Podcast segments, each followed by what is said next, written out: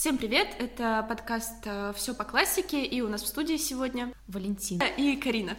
Да, как вы поняли, у нас прибавление в нашей команде, и с нами теперь наша новая ведущая, прекрасная Валентина. Мы поговорим о женской литературе. Мы уже говорили о женской поэзии, и сегодня, наверное, большей частью будем говорить о прозе, возможно, о критике, о поэзии в меньшей части. И наш сегодняшний главный герой — это Надежда Дмитриевна Хвощинская, писательница, жившая в XIX веке. Родилась она в 1821 и а умерла в 1889 году. Валь, расскажешь про ее семью и где она жила? Надежда Дмитриевна Хвощинская родилась в Рязани, в Рязанской губернии.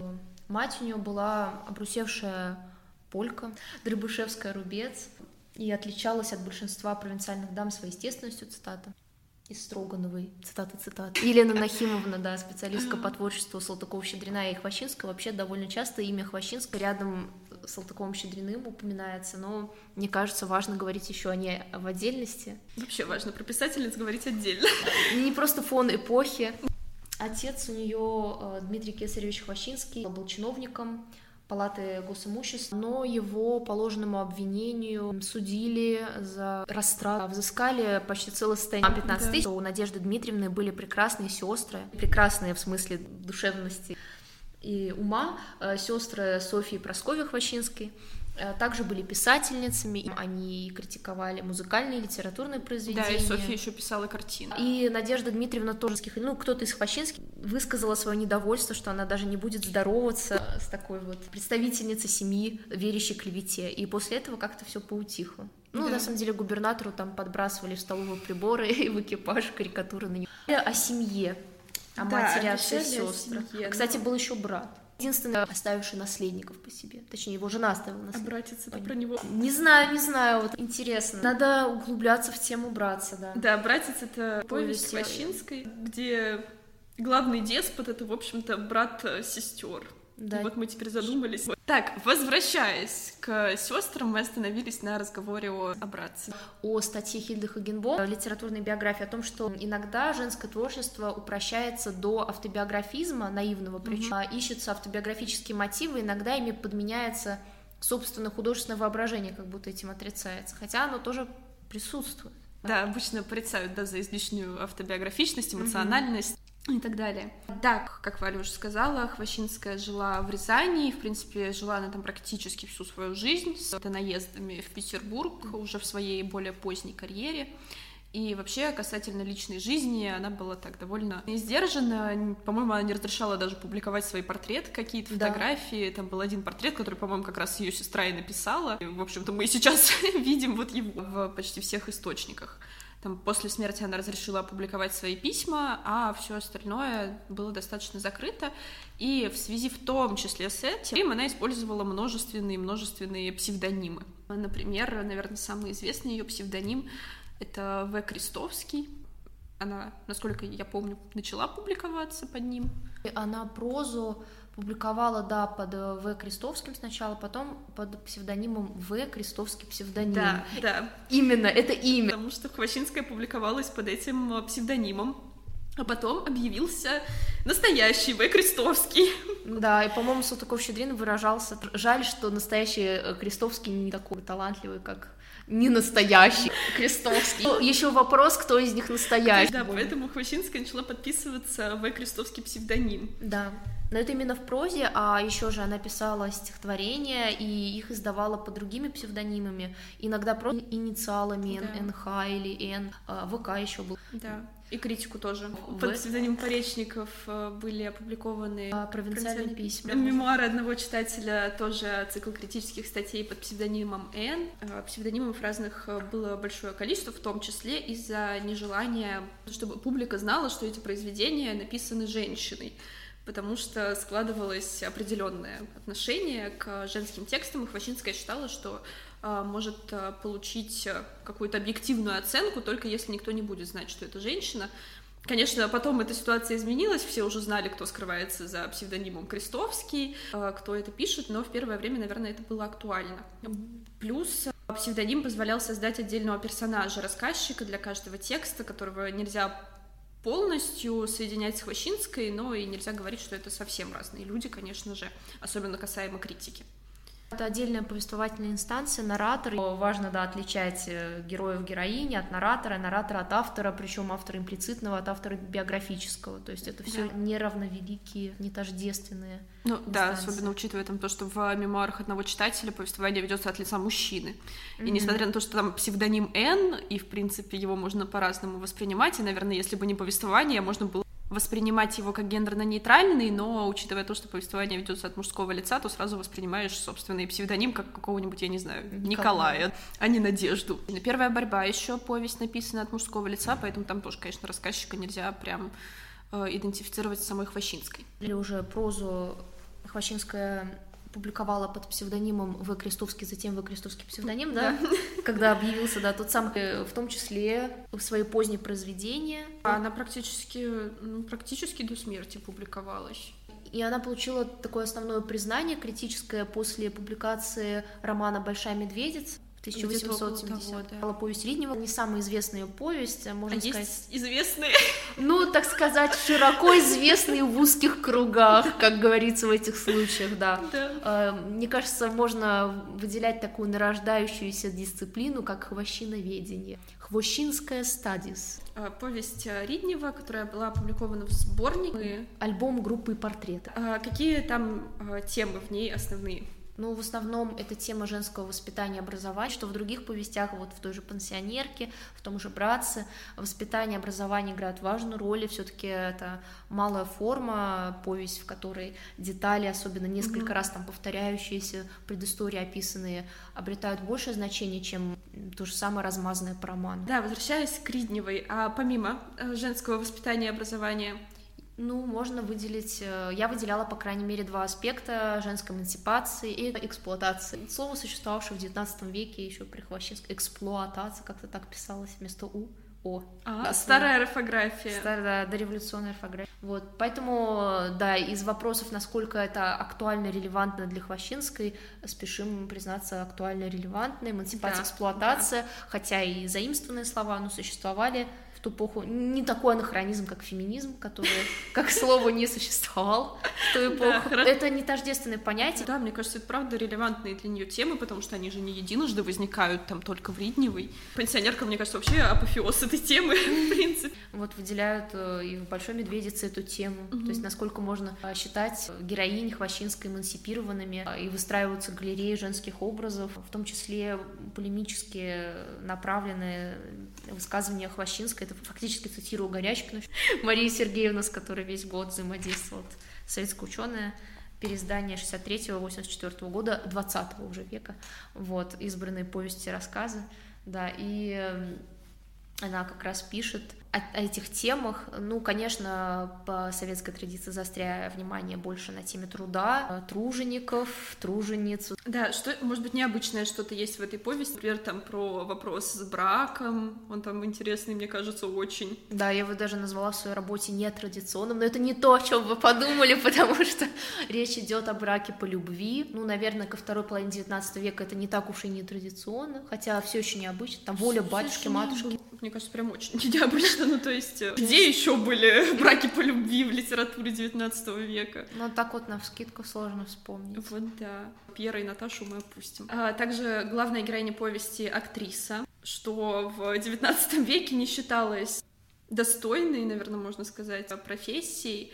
И, в принципе, это тоже нетрадиционная это тема, которая поднимается в литературе, которую не часто можно увидеть можно сказать, полутабуированная, с учетом да. того, что ее ремесло актрисы сочетается также с полумаргинальным статусом содержанки. В принципе, в повести «Свидание» тоже проскакивает эта тема с одной из э, героинь, которая фактически, да, живет на содержании э, мужчин, и там тоже в этой повести целый ряд разных э, героинь, разных возрастов и статусов.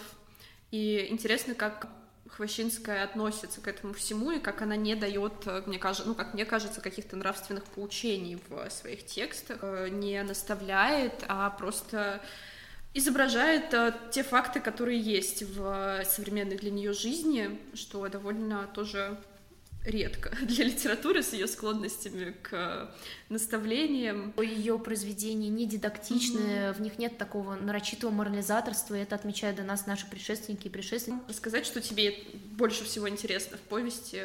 Э, если говорить о степени эмансипированности, если вообще можно измерять эмансипированность в степенях, то Риднева, можно сказать, и сложно отнести к эмансипированным героиням. Мы видим, что в ходе уже традиционного, можно сказать, женского дворянского воспитания она готовится быть лишь выгодной партией в браке, по крайней мере, э, отец нанял ей гувернантку, которая готовит ее стать светской девицей. А, стоит сказать, что все у этой героини была не только фамилия, ее еще как-то звали, а звали ее Елизавета Васильевна. Э, изначально даже не Риднева, это она по мужу Риднева. А так-то она Солонцова, тоже выходится из семьи чиновника, также разорившегося, правда, не по тому же сценарию, это мы не скатываемся к наивному автобиографизму да. в этот а есть момент. какая-нибудь связь с бедной Лизой? Возможно, подняла целый пласт лист, там Лиза Тушина из «Бесов», Достоевскими, да. Она еще очень хорошо вписывается в пушкинский контекст. Вот это она читала французские романы, и поэтому ей нравились молодые офицеры там из разряда из метели. Да, да, да, мне тоже. Не точная цитата, но что-то такое там было. А Пушкин, кстати, очень даже причем, потому что и цитируется, и э, ставится э, театр, в который попадает впоследствии вот эта обедневшая mm-hmm. дворянка Ридни. Первый ее спектакль, ее бенефис, это как раз-таки Евгений Онегин сцена с письмом. Татьяну играла. Татьяну играла, Конечно. да. Да, и антрепренер э, в этот момент распускает ей волосы против ее воли, такой вот э, жест довольно фривольный, можно сказать, сексуализированный. Хвачинская не любила ни сентенции, ни фразы, ни случайно у нее отрицательный герой, в том числе Вриднева и Ешецкий, старший нотариус в городе mm-hmm. Н. Да. Отрицательный персонаж, он фразер, он сыпет цитатами из литературы, и вот эта литературенность жизни тоже предстает и в первой борьбе mm-hmm. в повести, да, отрицательной чертой. Я думаю, что даже акцент стоит делать не столько на Реневой, такой довольно ну, неизвестный повести Хвощинской, хотя, может, это стоит исправлять, да, но да, сколько... мы очень советуем. Да. Повесть, она на самом деле, конечно, не 10 страниц, но ну, за несколько вечеров ее вполне можно осилить, если вы заинтересовались, мы очень э, советуем. Я еще когда я читала Реневу, я отметила про себя такую фото-кинематографичность повествования в да. какой-то момент, особенно в эти флешбеки, повествование строится на флешбеках Ридневой, который возвращается в свой родной город Н, читая Рязань. Ну, mm-hmm. это спорный момент, конечно, Но... потому что мало ли как у города в 200 да. верстах от Москвы еще вот на севернее, восточнее, западнее, южнее. Да, и этот Н не только в Ридневой появляется. Далеко не только, он и в пансионерке, и, в свидании. и на полях в Братное семейство Чиркиных проживает в селе Акуль. А, кстати, реально существующее село да. ведь. И... В Чебоксарском районе Республики Чувашия. Как это далеко от Рязани? 33 километра от Чебоксары. А, вот от Рязани. Далеко от Рязани. Ну, села, топонимы повторяются ну, очень вот сильно далеко. Москва. Ну, вот видите, спорный момент еще, насколько Н можно считать полностью Рязанью. Да, наверное, и даже если бы это называлось Рязанью, нельзя бы это было считать полностью Рязанью, как э, Петербург в литературе, это немножко не тот Петербург, который да. есть по факту. Петербургский текст и дела. Да, и Петербург там, я не знаю, Достоевского и Петербург Гоголя, разные абсолютно города тоже. Да. Поэтому с топонимами тоже такой момент интересный. В общем, Ридневу мы в любом случае советуем. В РГБ есть, можно причем взять и бумажную, понятно, книжку, mm-hmm. можно выкачать, если у вас есть личный кабинет э, на rsl.ru, можно скачать э, альбом группы портреты, причем есть э, прижизненные угу. два переиздания 79 -го года, 89-го, 79 и файле в PDF можно скачать, а 89-го бумажно перефотографировать. Да, я просто почему спрашиваю, потому что с женской литературой, вообще с неизвестной литературой 19 века такой момент, что не всегда ее можно найти онлайн. К сожалению, да. да. Хотя на Азлибе мы видим в открытом доступе на сайте azlib.ru можно найти э, некоторые повести, да. произведения, критические стихотворения, в том числе Хвощинской, но, к сожалению, не Ридневу и не альбом. И из альбома в основном известно в Юга, позднее добавленная туда повесть, вот mm-hmm. она перепечатывается, да. Mm-hmm. После потопа, насколько мне известно, вот как раз в переизданиях советских 63-84 mm-hmm. года с предисловием и послесловием, соответственно, mm-hmm. Горячкиной. Вот. Ну хорошо, что хоть что-то перепечатывается, потому что я со своими мемуарами одного читателя сидела в Химках с русским вестником. Потому что их нету отсканированных. Вот, вот не по ряду, вот здесь вот, мне кажется, минутка нытья, что на самом деле по Хвощинской вот остро не хватает аудиокниг, ну, помимо записанной «Братца», да. Да и все, наверное. Всего не хватает, фанартов, э, как-то я выступаю за то, чтобы как-то экранизовать, может быть, что-то. Ой, мне кажется, Хвощинский кинематографично.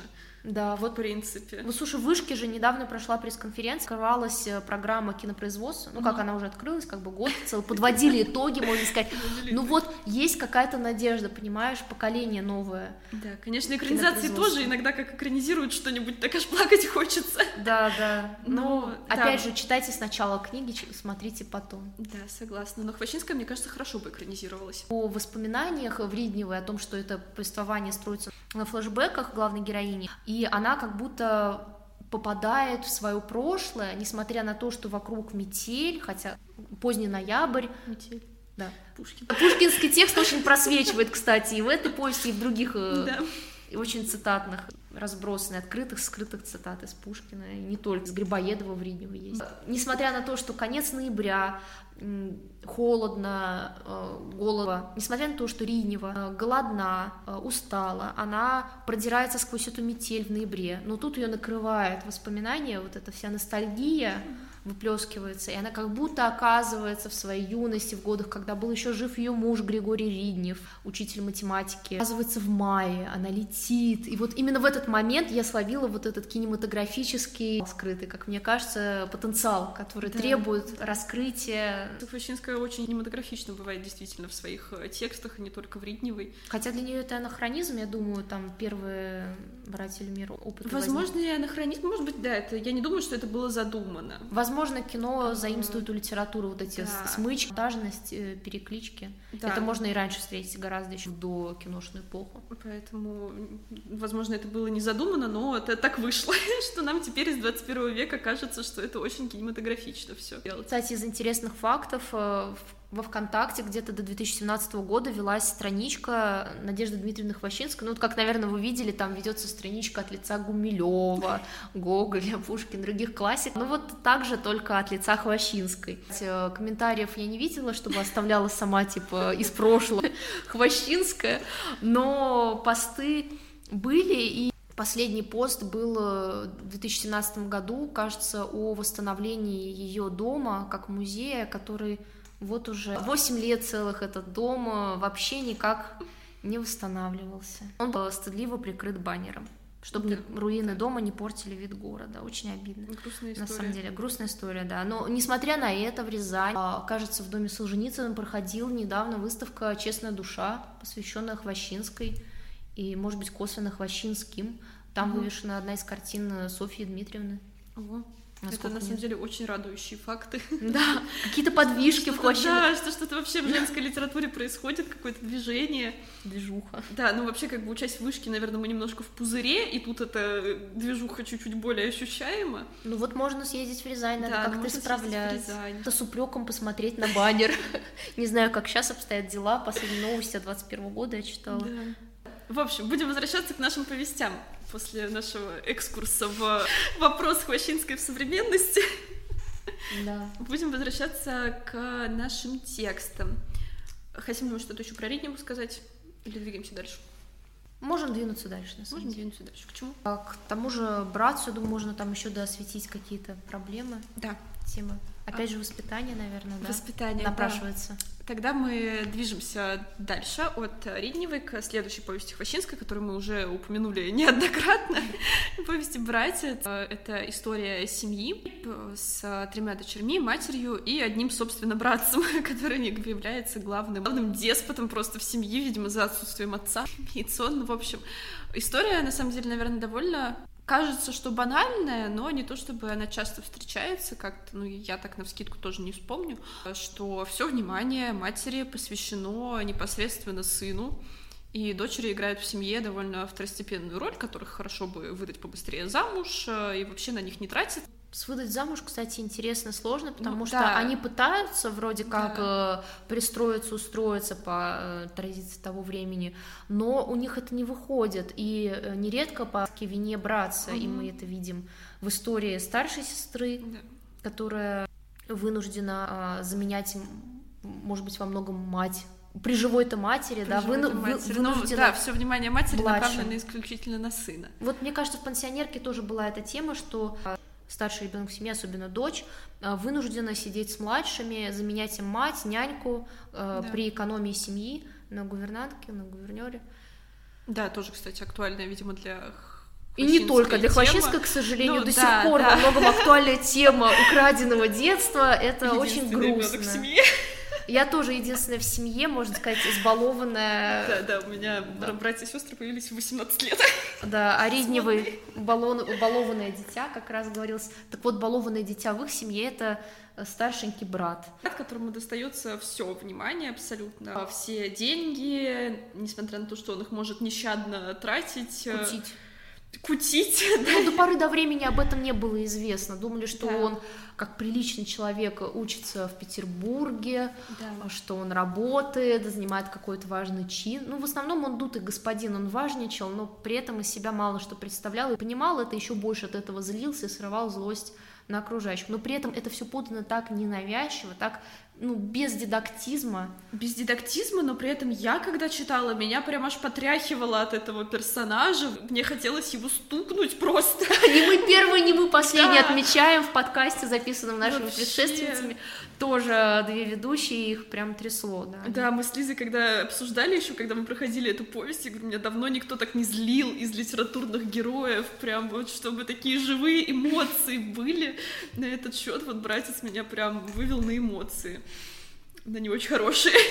Не самые, да. Но, как говорилось в подкасте «Предшественниц», э, это ведь показатель литературы довольно-таки насыщенный, талантливый, можно сказать. Еще нам кажется важным рассказать финал э, «Братца», поскольку, как мы помним, в семье три сестры, старшая Просковья, совпадение с младшей сестрой Хвощинской, не думаю. Нет, нет, это просто девушка Просковья из Подмосковья. Просто, да, наивно, автобиографизм. Просковья, Средняя, кажется, Вера, самая за, забитая, запуганная, да. тихая. И младшенькая Катя.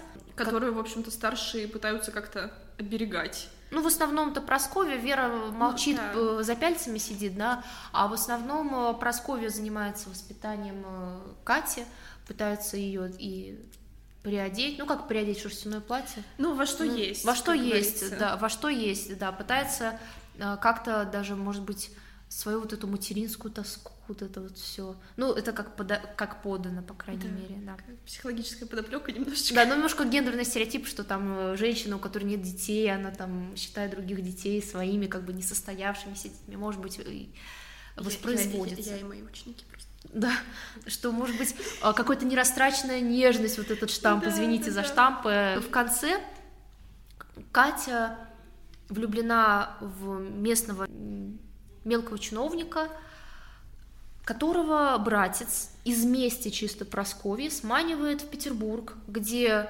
его благополучно бросает там на вокзале или не помню, речном или на вокз... железнодорожном, на, вокзале, на да. каком-то вокзале он его бросает, э, и сам, значит, занимает новое место. С прошлого вот его погнали, он там проворовался, угу не сразу выяснилось, не все поверили, как водится. Ну да, потому что он же создает впечатление любимки, да. хорошего человека, очень хочется сказать на изгай, но, но нет. обрежем, да. Но все как бы наоборот. Вот, и у него такая вот непримиримая война с старшей Просковьей, как, как насмешник и насмешница, они сошлись сначала в словесном поединке, а потом в поединке, можно сказать, извините, я там драматизирую немного, ну. да, но я так это вижу, я художница, я так вижу, да, э, и главная задача Просковьи, чтобы на ее взгляд, хотя бы судьба Кати состоялась, а состоятельность судьбы, к сожалению, на тот момент видится только вот э, в удачном брачном союзе. А, и этот брачный союз расстроен. Да, поскольку... потому что, ну, это была бы ее возможность вырваться из семьи. Да. В этом случае здесь брак такой, мне кажется, способ э, побега. Да. Скорее, чем э, и подчеркивается, да, не случайно же подчеркивается, что их село а, Акулево а, расположено, хотя и недалеко от города Н, но кажется, что весь остальной мир это так далеко, mm-hmm. как в Америке, город изолированный, несколькими оврагами, реками, Кажется, что из него вообще невозможно выбраться. Не случайно сестры э, в какой-то момент, по-моему, Просковья старшая сравнивает их житье-бытие с монастырским. Угу. Как будто невозможно оттуда выбраться, они законопачены, и только братцу одному повезло. Э, вся ставка семьи, точнее матери, была сделана на старшенького, на этого братца, и на деньги семьи он был посылаем в Петербург и на учебу, на работу, как мы говорили. И деньги он в основном только тратил. Э, Кути, если он возвращался домой, то только за тем, чтобы обобрать своих же собственных сестер, э, часть имения Просковии, часть имения э, заповедную рощу, еще какие-то владения Веры средней угу. и, наконец, приехал за пятью тысячами, доставшимися в наследство Прасковьи и переданными в приданное Кате, чтобы самому устроиться снова в Петербурге. Ну, как он говорит, под видным предлогом э, место хорошее занять, на самом деле э, мы понимаем, что, скорее всего, продолжится вот эта роскошная жизнь на широкую ногу, кутежи э, на съемном доме в Петербурге где он будет просто составлять вокруг себя вот это светское общество, которое Хвощинская последовательно критикует, не только в этой повести. Да, кстати. Да, и... О критике светского общества мы еще сегодня не говорили. Да, и мы немного затрагивали тему воспитания и образования, и, кстати говоря, забыла упомянуть, что светское воспитание и образование а, как раз-таки отвращало Хвощинскую с самых ранних лет ее творчества, еще в поэзии, в стихотворении «Детский бал», о, о том, а, как детей а, дворян-дворянок с самых ранних лет приучают притворяться, льстить, лицемерить, кутить, прожигать жизнь на балах, в танце. Вот. Вообще очень театрализованно житье быть. По-моему, не случайно Риднева актриса, мне кажется, это прям ну, очень да, подчеркивается. выглядит довольно театрально в тексте. Да, в принципе, сцены с ней связаны, довольно театрализированы. К концу повести. А, в общем, чиновник э, Иванов застрял в Петербурге э, безнадежно, понял, что до свадьбы с э, Катей, младшей Чиркиной, еще рано, надо еще самому припасти деньжат, в общем, и остался там служить золотому тельцу, наверняка безнадежно, безвозвратно. Да. Хотя был до этого мелким энским чиновником. Да.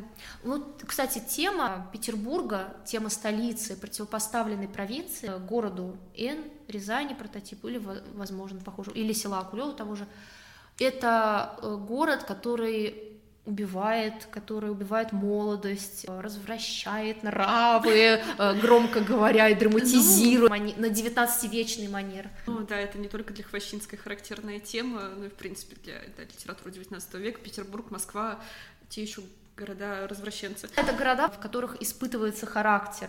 И не все проходят это испытание да. деньгами, связями, кутежами. Ну, я думаю, что это и у Толстого в «Войне и мире», мы это да. видим прекрасно, всю эту, эту тему, да. Да, и не только у Толстого, поэтому, в общем... Да, ну, да Толстой и Хвощинская тоже интересная Но на, тема. на заставке все по классике все таки Толстой, да, надо да, как-то вот э, да. повестку раскрывать. Да, ну нет, ну Толстой и Хвощинская интересная тема, она про него пишет в критических статьях, э, и, в принципе, отзывается как о очень хорошем романисте, правда, почему-то в этом контексте она говорит про его повести и рассказы, ну ладно. Это мы опустим. Почему-то, когда она говорит про романистов, она приводит э, севастопольские рассказы Толстого. Это интересно. Да, это такой интересный момент. Говоря про исторический момент, э, про исторический роман, говоря, она приводит в пример рассказы. Ну, да, я не знаю, чем это было обусловлено. Видимо, ничего лучше этого для исторического романа не нашлось. Лучше, чем рассказы Толстого. Наша предшественница Кристина Озорского, журналистка, исследовательница Хвощинской, э, в рязанских лекциях на траве э, рассказывала вот э, интересную реакцию Хвощинской на «Войну и мир». Она считала каким-то, может быть, не достаточно оправданно раскрученным романом, который люди будут покупать из его популярности. Но вообще интересный взгляд на литературу, в том числе классическую, да. такой не классический взгляд на классику, можно сказать. Ну да, хотя вот в статьях, которые я разбирала, у нее, возможно, даже где-то слишком классический взгляд на классику. Ну, то есть прям такой достаточно, как мне показалось, э, консервативный, особенно относительно романов и, и программ в гимназии. Вот, ну то есть так прям не, не сильно новаторски. Можно сказать так. Мне кажется, ее симпатии ближе, по крайней мере, в зрелые годы к народничеству, да, к демократическому движению.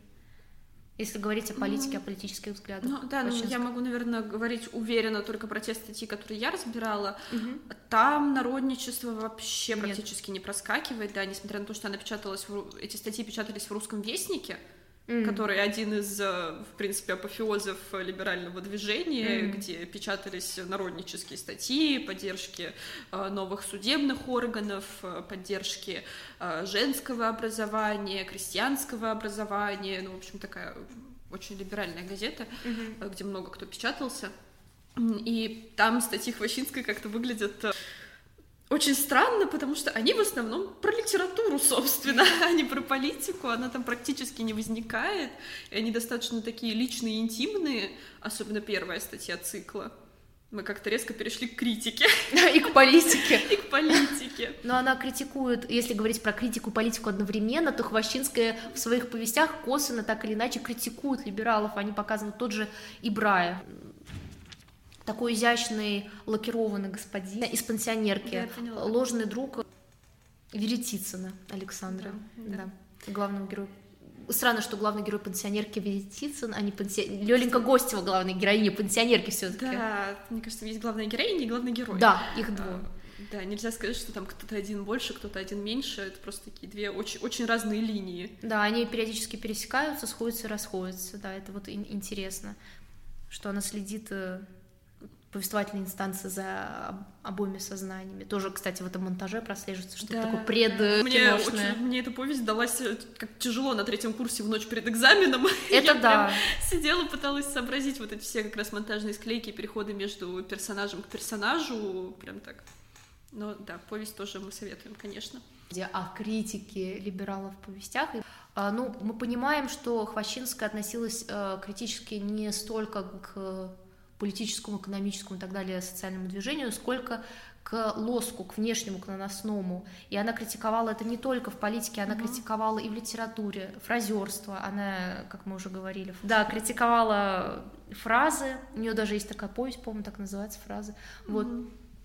И не только о ложной эмансипации женщин, как говорила Хвощинская, делай хоть что-нибудь, а не просто рассуждай под папироску. Ну, хотя бы вот как э, жена Миллера пиши вообще почему мы определяем э, писательницу ее мужа. Э, пансионерка, собственно, заглавный герой, как нетрудно догадаться из заглавия, учащийся пансиона, mm-hmm. тоже к теме женского воспитания типично, то есть пансион, такое место, которое показано глазами вот этой пансионерки, правда, не сразу в повести, мы не сразу понимаем, что да. где его главный герой, потому что все нач... действие это начинается с на сообщение с Ибраевым тем самым. Ибраев э, чиновник, в отличие от его несчастного сотоварища, но успешный чиновник. А, Веретицын же а, был сослан а, в э, этот город Н к своей сестре казначейше, в более успешную семью, чем он сам. Сам был сослан на, на менее приметную должность. Наверное, важно еще сказать, за что он был сослан. За стихи. За стихи, да. Да, такая интересная деталь эпохи. Да, история такое дело. Писарем в губернское правление, короче, его сослали. Не очень высокий чин по тем временам, понятно. Мы еще по ревизору ну, да, и после, помним, грубо говоря, там, поэта, жившего в столице, э, находившегося в определенных кругах. Учителя все-таки гимназического. Да. Э, оказаться писарем в где-то очень далеко. Ну, мягко говоря, унизительно. Да. И тут мы да. понимаем, что ведущие эмоции этого персонаж Веретицын, это досада и скука. Вот к теме э, еще странно не затронутой психологичности повести, философичности, психологичности, психологический реализм. Ну, это анахронизм, я боюсь, ладно. Но Хвощинская была склонна к реализму, и теория Белинского ей очень импонировала. Да. Поэтому, я думаю, Поздно. можно говорить да, про реализм здесь, в этом контексте позднего Белинского, который уже поддерживает эмансипацию, уже да, да, перестал да, быковать да. на сенсимонизм да. левого движения, да. Ну, хотя расхождения у них тоже были, но об этом, наверное, Конечно. мы потом скажем. Но это отдельная белинская тема. Да, это отдельная белинская тема. Да. Про общем... Белинскую все-таки больше, чем Хвощинской. Да, да. да, говорящая фамилия Веретицын, то есть он как будто версия. Мы видим, что э, в общении с Лёленькой, даже э, на небольшом промежутке их общения, а все, оно начинается с того, что раздосадованный, разозленный на свою участь Веретицын э, со злости или с каприза, как будто в этом есть что-то такое ребяческое, мальчишеское. Он не в гендерном отношении, а скорее возрастном, немножко не Возрастном, секси... это не обратно сексизм, возра- это да. эйджизм, понимаете? В возрастном и Вот. статусном, наверное. Да, в возрастном и статусном отношении раздосадован своим положением, которое он считает неловким, нелепым в семье своей сестры. Несправедливым. Несправедливым, конечно. И, я думаю, не безосновательно считает. Да.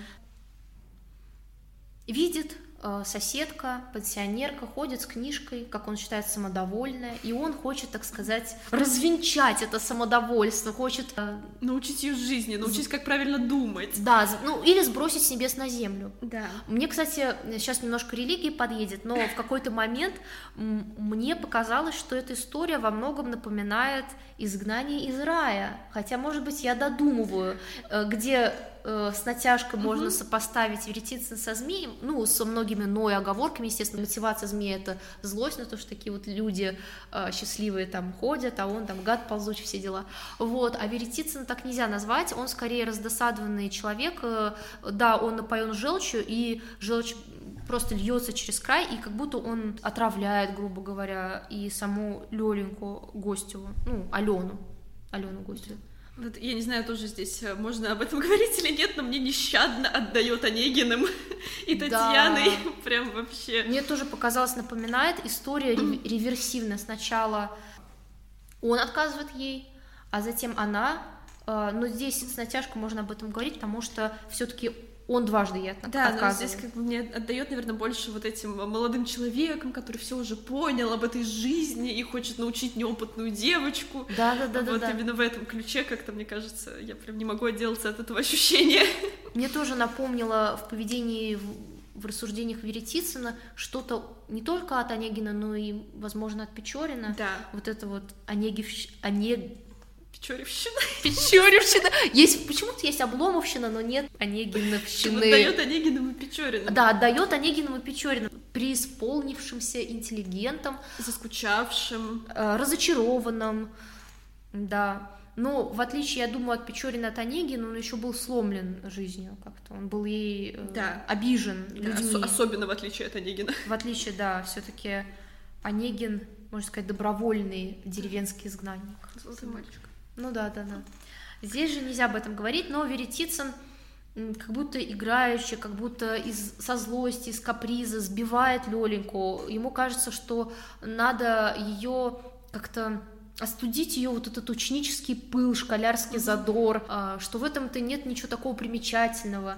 Но в чем видит суть говорящей фамилии, почему он Веретицын, где он вертится, не только а, в самом начале, в конце, где он меняет через спустя сколько там лет. Много лет. Лёленька уже взрослая достаточно в конце. Да, ей в начале лет 15-16, 15, когда они только знакомятся, ей Мгм. исполняется 16, и в конце ей, да, ну, 23-24 года, вот так. То есть где-то 8 лет проходит. И э, Веретицын не только как будто сам меняет убеждения из такого как бы либерального позиционера, желчного, там, не- непризнанного гения, он становится обыкновенным, разочарованным, несчастливым человеком, несчастным человеком.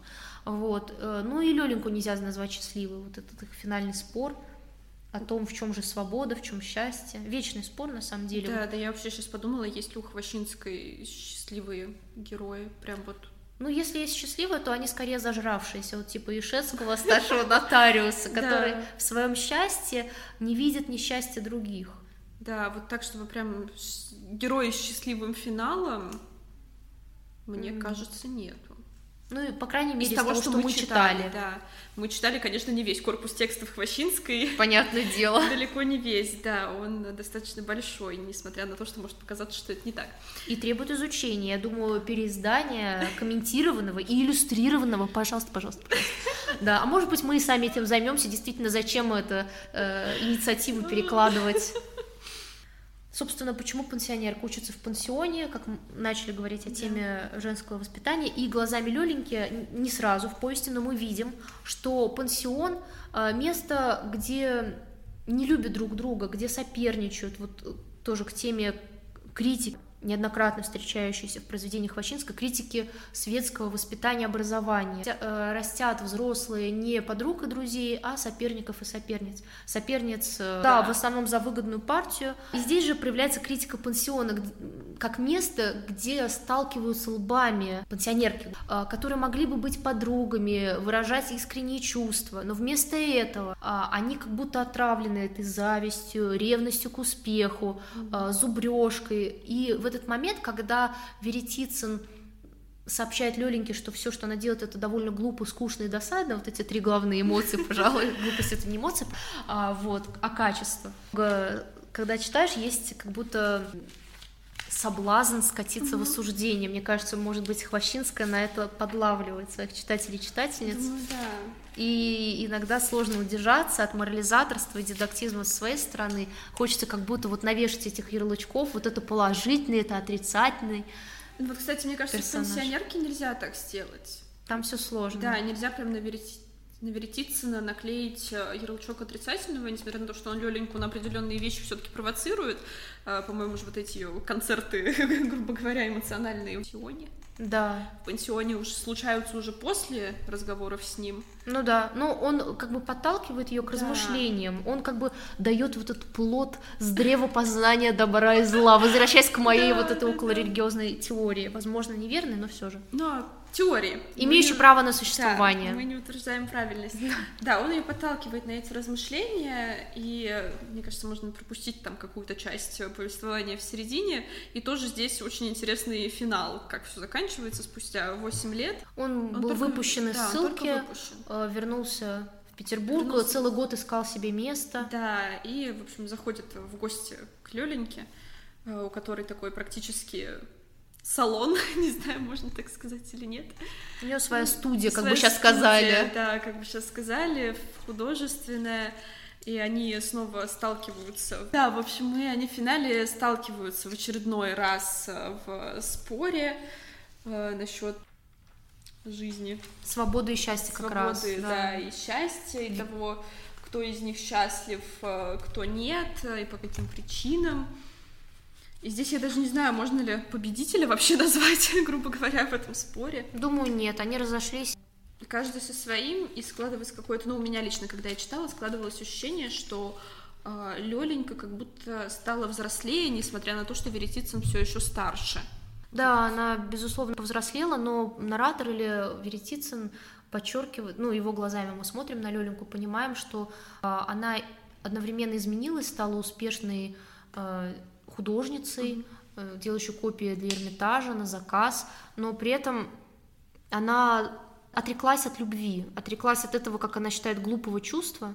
Глупо. Мне, мне кажется, в этом его заслуга тоже есть. Конечно, есть. Она даже его словами э, да. мыслит. Скучно, досадно, угу. глупо, как рефрен. Это изначально исходило эти эмоции, слова от Веретицына. Да, она своим юным умом впитала. Да, но нельзя сказать, что в этом уж совсем ничего нет. Может быть, действительно, она преисполнилась, но она... Э, вот Хвачинская тоже, она была довольно умерена в своих взглядах и политических, и литературных. Да, это неоднократно. И для нее... То, что отмечалось, мне кажется, насчет нее. Конечно, и до нас это отмечалось, да. Ей казались крайности любые, как левые, правые, казались довольно да. пугающими, да. И пугает, э, если человек отрекается от любви, Веретицын чуть ли не бессердечной называют в этот момент. Они спорят о Софье Хмелевской, о бывшей возлюбленной и даже нынешней в чем-то возлюбленной Веретицына. Она вышла замуж, у нее дети, и спорят они, насколько это можно назвать счастьем, служением чему-то. Вот Лёленька считает, что Софья Хмелевская служит злу, выйдя замуж, она как будто погрязает в этом не знаю, болоте обывательщины, быта. А Веретицын, напротив, он как будто изменил свой взгляд на семью, на брак и на воспитание детей. Если вначале его раздражают да. А, дети его сестры казначейши, как они играют, ссорятся, ему кажется, что все это мелочно, он выше этого, он преисполнился, а это все там где-то вот мелочь пузатая, да, под ногами. Вот, то здесь он как будто передумал. Он ищет... менее радикален.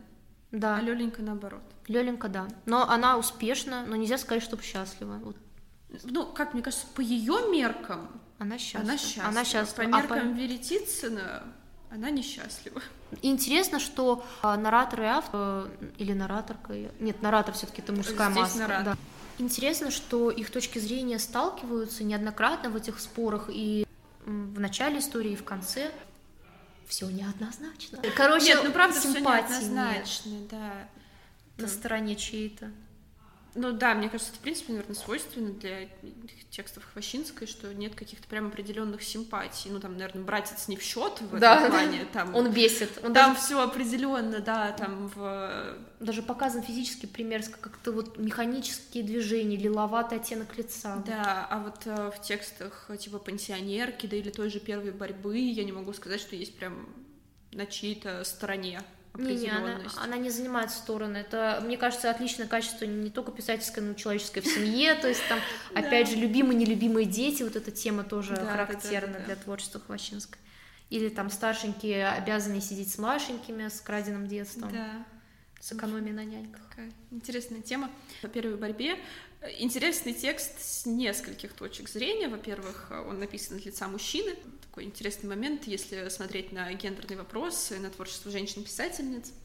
Он написан от лица мужчины, и это такой Кросс-хастинг. Хотелось бы сказать роман воспитания, но это повесть, но с оттенками романа воспитания определенно и с оттенками Базарова, Тургенева, споров отцов и детей тоже. Потому что мы имеем, собственно, двух героев разного возраста, которые практически на протяжении всей повести спорят. Повесть не просто так называется «Первая борьба», это действительно спор о взглядах, э, с воспитанием, их переменой, Ну, кстати, заглавие «Первая борьба» в чем-то парадоксально, а, поскольку многое достается фактически без борьбы. И воспитание светской у тетушки, роскошная Мгм. жизнь долгое время, материальное тоже подспорье, все это достается ему довольно легко. Фактически без Да. борьбы. И то, что он мнит борьбой, на самом деле э, его тиранические замашки, задавливающие окружающих. Но это не новая интерпретация, я вычитала. Да.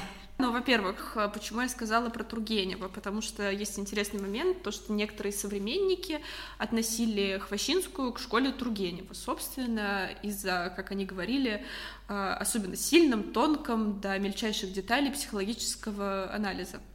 Но такое определение, наверное, не очень э, уместно из-за того, что все-таки взгляды разнились, но объединяет их принадлежность к одному поколению, и Хвощинская себя, в принципе, к нему относила. Это такое в 60-х годах. В 60-х годах 19 века было разделение на, грубо говоря, старых и новых литераторов, и вот Хвощинская относила себя к поколению старых э, и сама же упоминала в этом качестве еще и Тургенева. И э, в этом плане писательницы, некоторые, Хвощинская в том числе, чувствовали себя такими равноправными участниками литературного процесса. И мне кажется, все эти замечания для первой борьбы очень уместны и насчет психологического анализа, потому что его в этой повести очень-очень много. Э, Наверное, столько же, сколько диалогов, споров.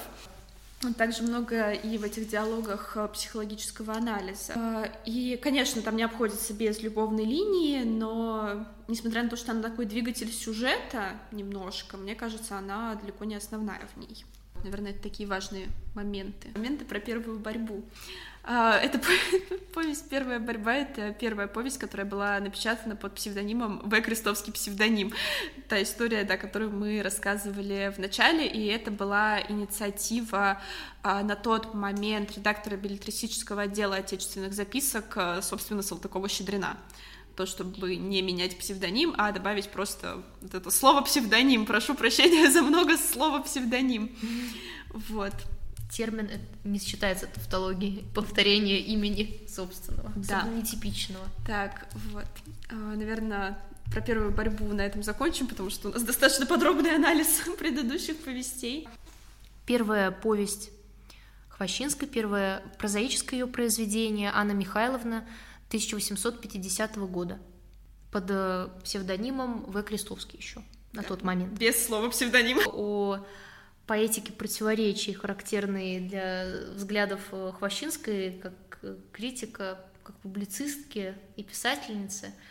И в первой борьбе повествование строится на противоречиях. Мы можем буквально подловить главного героя-рассказчика, ненадежного, стоит отметить, рассказчика, да, по Шмиду, вот, нарратологии подловить на лжи, на силлогизмах. То есть, ну, он фразер, он любит играть словами, э, всячески красиво изъясняться, но при этом поступать не очень красиво. Ну, то есть то, что он говорит, и то, что он делает, э, там это очень-очень сильно очень, разные да. вещи. Вот это, не знаю, это, конечно, анахронизм, но вот э, тоже дневник Гумберта и Лолиты Набокова, тоже да. ненадежный рассказчик, все дела. Не такого масштаба, конечно, подлец, да. но меньше. Просто, наверное, как самый известный пример как ненадежного рассказчика, да, да э, такой самый протагонист-антагонист в одном лице. Да, который, наверное, просто все знают, его очень удобно приводить в пример. Да.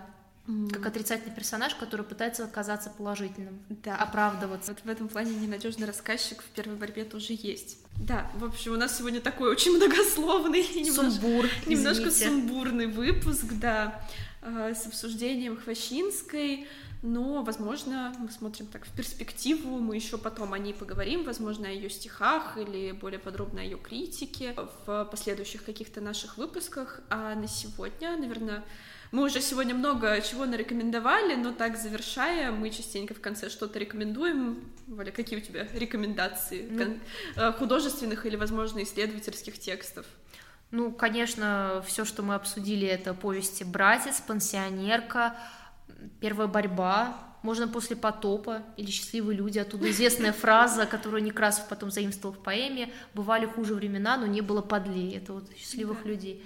А, в целом и общем «Большая медведица», хотя увесистый роман, можно сборник повестей, рассказов, альбом группы «Портреты», вот прям подряд, или что-то выборочно у фотографов, Суде, Верягин, Риднева, я сейчас не по порядку, Риднева третья повесть там по счету. Ну, в общем, я думаю, найдется что почитать. Но можно начать стихотворение, если большие формы это не для вас. Да, или если ваша душа лежит к поэзии. Да, ну о поэзии Хвощинской, я думаю, мы еще действительно поговорим, и о критике. А если из коротких э, прозаических текстов, то не очень большое свидание в принципе, тоже да. можно с ним ознакомиться. Оно, наверное, поменьше, чем э, Риднева. Я нарождающаяся фанатка Хвощинска, одна из нарождающихся фанаток и фанатов Хвощинской. И я очень хочу, чтобы по Хвощинской были фанарты, фанфикшн, игры, фильмы, что-нибудь, театральные произведения, хотя в случае Риднева это был бы Степ.